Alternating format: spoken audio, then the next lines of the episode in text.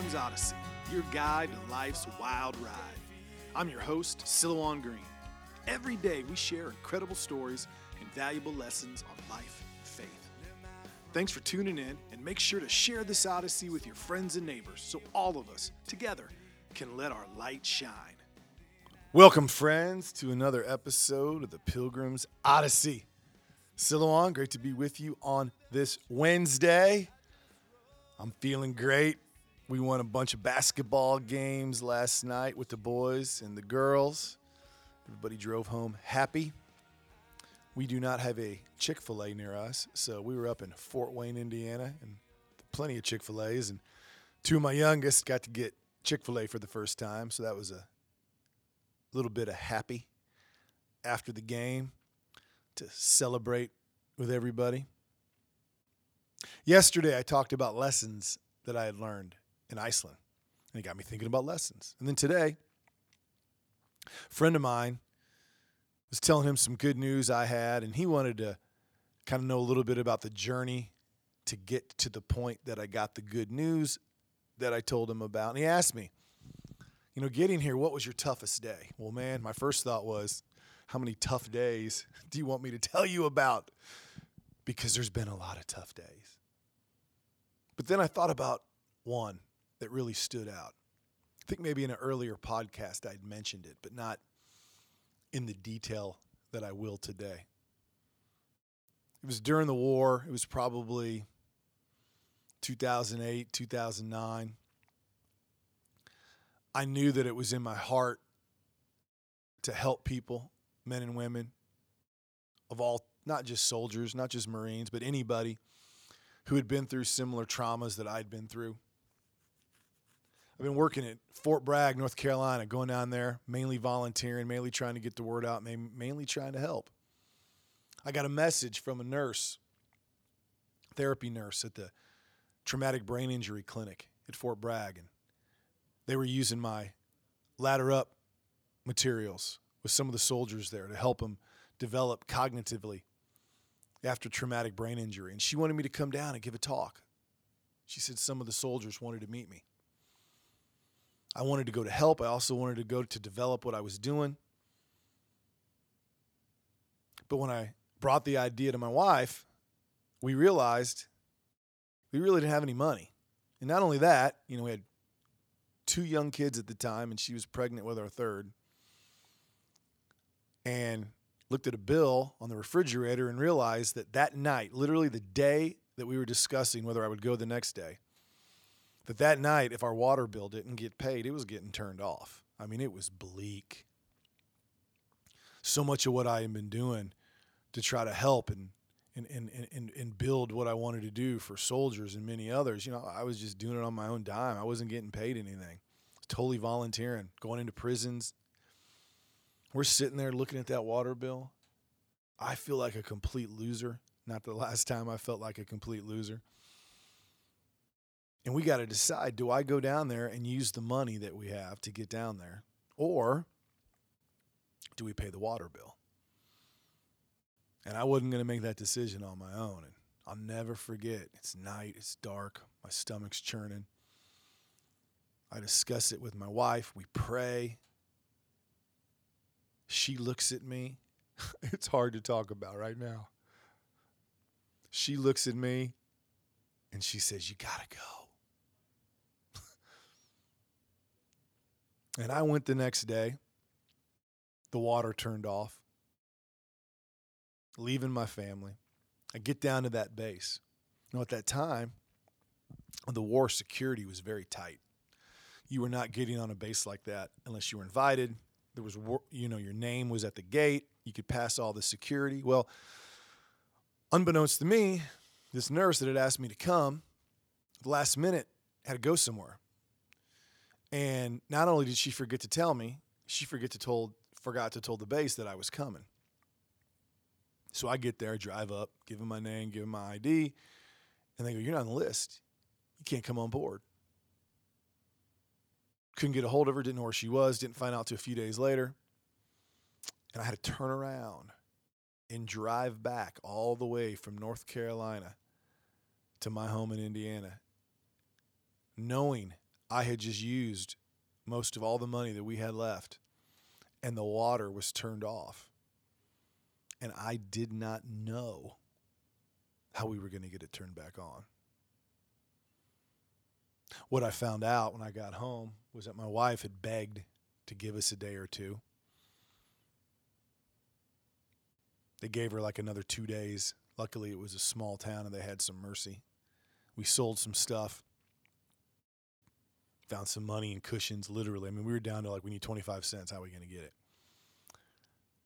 That was a bad day. That was not a good day. It's hard to think about it now without being in pain. And it hasn't always been easy since. It's not easy now. But I learned a lot from that bad day. I learned a lot that I'm grateful for, that has made my life what it is. You know, last night, taking my kids to that basketball game, making the time to help run that program, to volunteer, watching my nine year old play, watching my 11 year old girl play, watching my 13 year old play, watching my son uh, Jude play and coach him. After the game, everybody excited, taking him to that Chick fil A, driving home, getting home late, all together. Everybody at home waiting up for us. I don't know if I'd have a life like that if my wife and I hadn't had that prayer around that table, if we hadn't suffered. All that suffering, all that prayer, what did it teach me? And I see it as I get older and I see people that don't have it. There's only a few things in life, only a few things in life truly worth suffering for, focusing on your faith, your family, and your relationships. And that's about it. That's about it. You put money ahead of those things, you put work ahead of those things. You put yourself ahead of those things. And as you get older, you're going to find the real meaning of suffering loneliness, lack of hope, lack of relationships, lack of belief, lack of loved ones. And there's no do overs in life, y'all. And you don't have that, you're going to be in trouble. Now, if you don't have that right now, you can always find it. You could be 80 on your deathbed. You can still find faith. You can find love, you can find relationships. Maybe it's the person that's coming to care for you. You're in your 40s, you're in your 20s, you're in your 30s.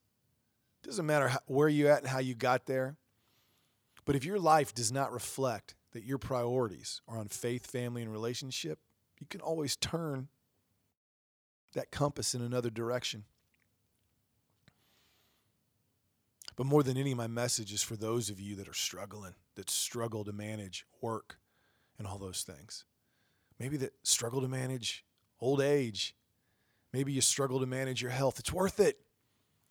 It's worth whatever you have to do, whatever you have to sacrifice to live the life that you know you and your family need to live.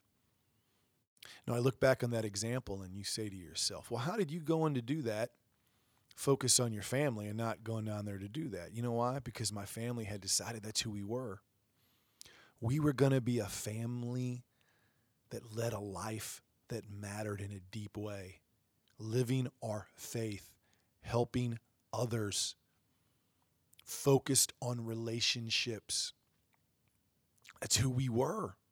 And we knew if we lived that way, it would preserve our faith and our family and our relationships. The only way I could make that trip was sitting around the dinner table with my wife together, holding hands, crying, praying together, because that's who we are.